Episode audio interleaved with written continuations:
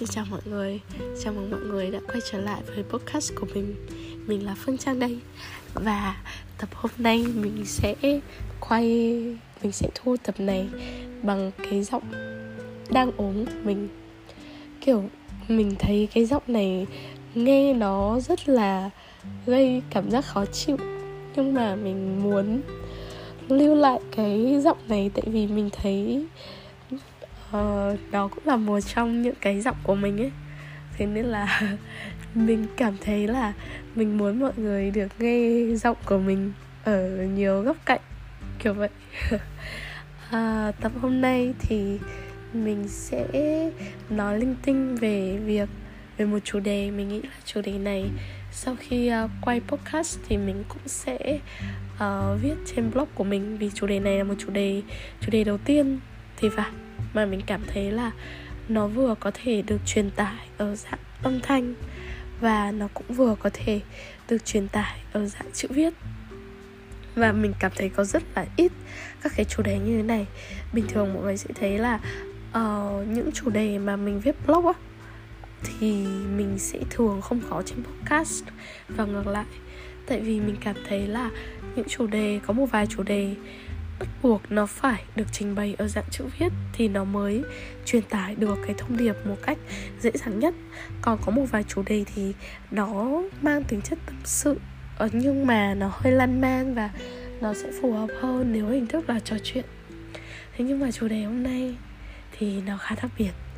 Chủ đề hôm nay có tên là ai cũng phải bắt đầu từ đâu đó hình như là đây là tên bài hát của Hiếu thứ hai nếu mình nhớ không nhầm. Ôi trời ơi. Và uh, lý do tại sao mà mình lại muốn nói về chủ đề này và mình cảm thấy chủ đề này là một chủ đề rất là thú vị thì nó không phải là mình được truyền cảm hứng từ bài hát mà bài hát là thứ đến sau rất là trùng hợp. Thì đầu tiên lúc đấy mình đang ngồi ở trong lớp. Uh, lớp đấy tên là tâm lý học hành vi lệch chuẩn thì môn đấy là một môn rất là khó. Kiểu, nó bắt đầu vào trong cái chuyên ngành lâm sàng rồi. Thế nên là nó có rất là khó ở chỗ là học một cái môn đấy mà nó liên quan tới rất là nhiều các cái môn khác nữa. Thế thì tự nhiên bạn bạn của mình quay sang hỏi mình một câu là, không biết hồi các cô bằng tuổi mình thì các cô có giống mình không? Nghĩa là sao? Biết là bạn ấy hỏi là uh, không biết hồi các cô mà bằng tuổi chúng mình bây giờ và vẫn đang ở trên giảng đường đại học bây giờ thì có thấy những cái kiến thức này là khó không? Và bạn ấy hỏi thêm là làm thế nào? Ý là cảm thán thêm. Làm thế nào mà các cô thể nhớ được hết tất cả những cái như vậy? Và uh, tại vì kiểu như là từ tâm lý đến sinh học giải phẫu các thứ ấy không biết là hồi các cô bằng tuổi mình thì các cô có giống mình không? Thế là mình nhớ mong máng, trả lời là có. Mình mình nói là ai cũng phải có điểm bắt đầu, ai cũng phải có một cái điểm đầu tiên nào đấy, một cái điểm xuất phát nào đấy. Thì ờ, cái câu chuyện cuộc trò chuyện nhỏ đấy là mình nó cứ mãi ở trong đầu mình và là mình suy nghĩ rất là nhiều. Tại vì mình cảm thấy là khi mà mình nhìn vào một ai đấy họ rất là giỏi và kiểu như là cuộc sống của họ perfect, rất là hoàn hảo.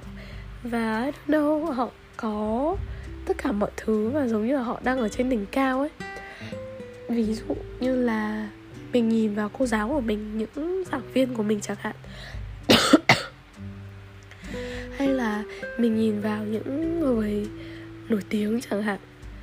Và mình nhìn vào những chuyên gia và mình nhìn vào mình.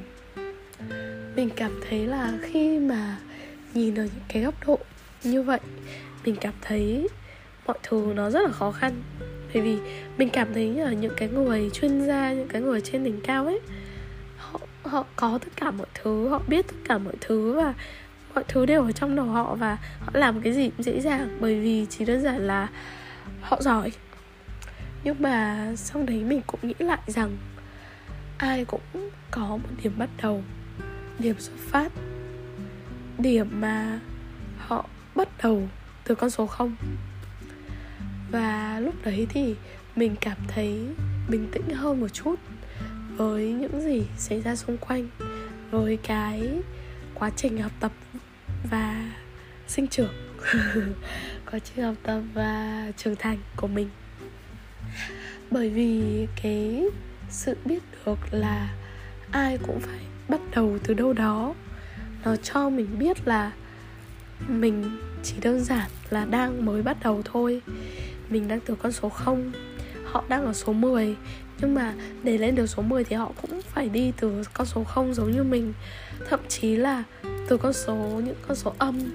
Xong rồi mới đến cái vạch xuất phát xong rồi mới lên leo mãi mới được lên đến 0,5 lên được một điểm. Mình nghĩ như vậy. Và lúc đấy thì mình cảm thấy là mình có động lực để học tập hơn. Tại vì với cái niềm tin là ai cũng có một cái điểm xuất phát và mình cũng vậy. Thì mình đang đứng ở việc ở cái cái vạch xuất phát.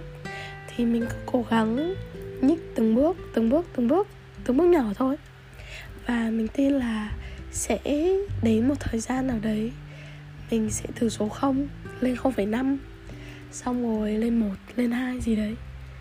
Thì ờ, cái này cũng là một câu chuyện từ bản thân mình. Ôi mọi người nghe giọng mình có khó chịu quá không?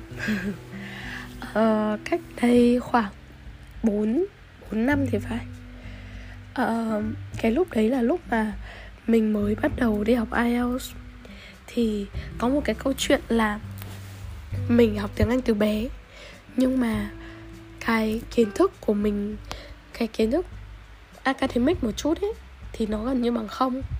Tại vì mình chỉ biết dùng tiếng Anh thôi chứ thực sự mình không có thực sự là cái lúc mà mình mới bắt đầu học IELTS là cái lúc mà mình bắt đầu ngồi và học ngữ pháp học từ vựng một cách um, chỉn chu học từng cái structure một lúc đấy mình cảm thấy mọi thứ rất là khó khăn.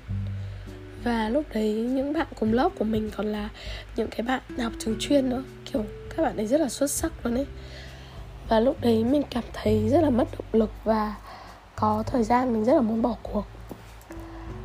Đấy mình đã viết một cái status only me private ờ, ở, ở Facebook của mình.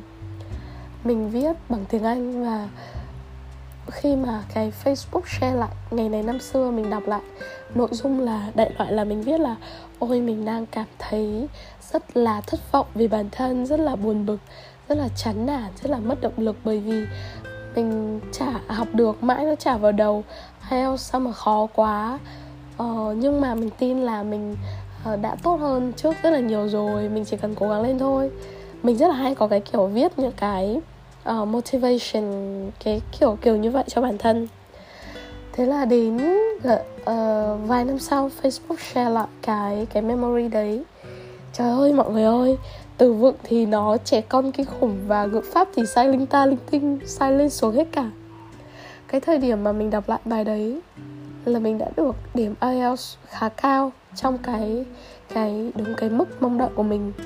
Thậm chí là mình còn đi dạy IELTS nữa mình còn hướng dẫn IELTS nữa. Thế là mình càng cảm nhận rõ hơn cái việc là ai cũng bắt đầu từ đâu đó, ai cũng có một cái điểm xuất phát nào đấy. Và mình vẫn nhớ cái cái câu của một giáo viên của mình mình không nhớ chính xác là ai.